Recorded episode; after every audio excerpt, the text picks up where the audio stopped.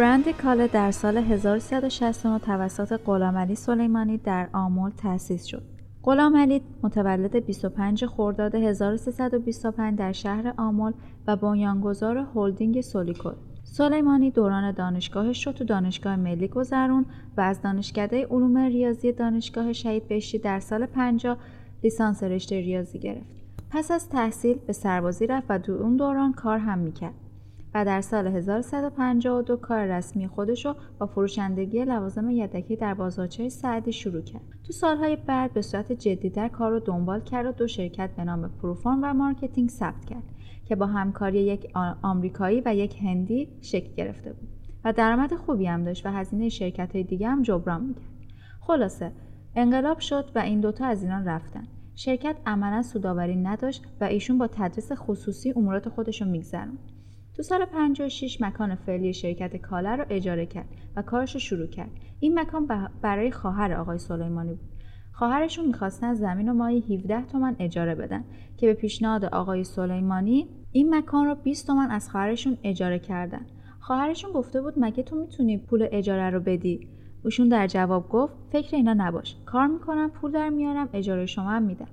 زمین رو از خواهرشون اجاره کرد و پخش سوسیس و کالباس رو با شرکت کالباس گیلان آغاز کرد. بعد مدیر شرکت گیلان تلاش و کار خوب آقای سلیمانی رو دید اصرار به همکاری کرد. در نهایت به توافق رسیدن که تو شرکت پنجا پنجا کار کنن و شرکت پخش گیلان رو راه انداختن. خرید و تامین مواد از خارج و داخل به عهده آقای سلیمانی بود. قراردادشون هم ماهی ده تومن شده بود. دو سه ماهی که گذشت شراکتشون کنسل شد. آقای میکائیلیان شریکی داشتن که می‌گفت تو این کارخونه یا جای منه یا جای این آقا. این آقایی که اینجوری کار می‌کنه دو سه روزه صاحب این کارخونه میشه. در نهایت آقای سلیمانی با اونا حساب کتاب کرد و از اونا جدا شد. بعد از فوت میکائیلیان همسرش از آقای سلیمانی کمک خواست. حالا با صد تا داستان دیگه که پیش اومده بود این کارخونه سوسیس و کالباس رو توی شیراز سرپا کرده بود. سلیمانی تو سال 69 برای دیدن یکی از دوستاش به آمل رفت و با صحبت های زیاد متقاعد شد که شیر رو از روستاییان جمع آوری کنه و از شیر ماست تولید کنه.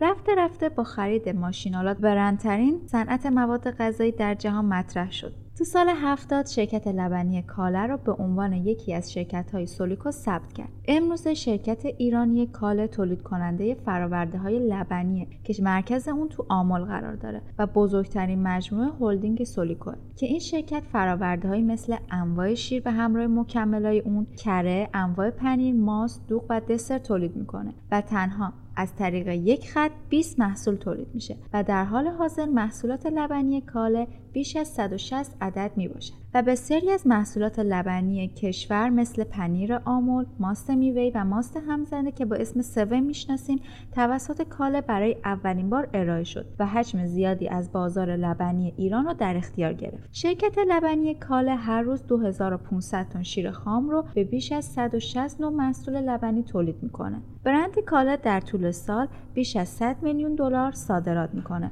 و روزانه 800 تن ماست تولید می‌کنه. و در سال 93 کاله تندیس زرین برند محبوب را دریافت کرد و رتبه 48 م صنایع غذایی جهان شد و هفت سال صادر کننده نمونه در فراورده های لبنی ایران قرار گرفت و در آخر سخنی از زبان آقای سلیمانی مؤسس شرکت. من تولید و نوآوری رو دوست دارم. فکر می‌کنم هر کسی ذائقه‌ای داره. هیچ دلیلی وجود نداره همه از پنیر فتا خوششون بیاد. من عشقم تولید و نوآوریه. این تنوع تولید باعث ضررم میشه اما برای من مهم نیست. ضرر رو قبول می‌کنم تا لذت ببرم.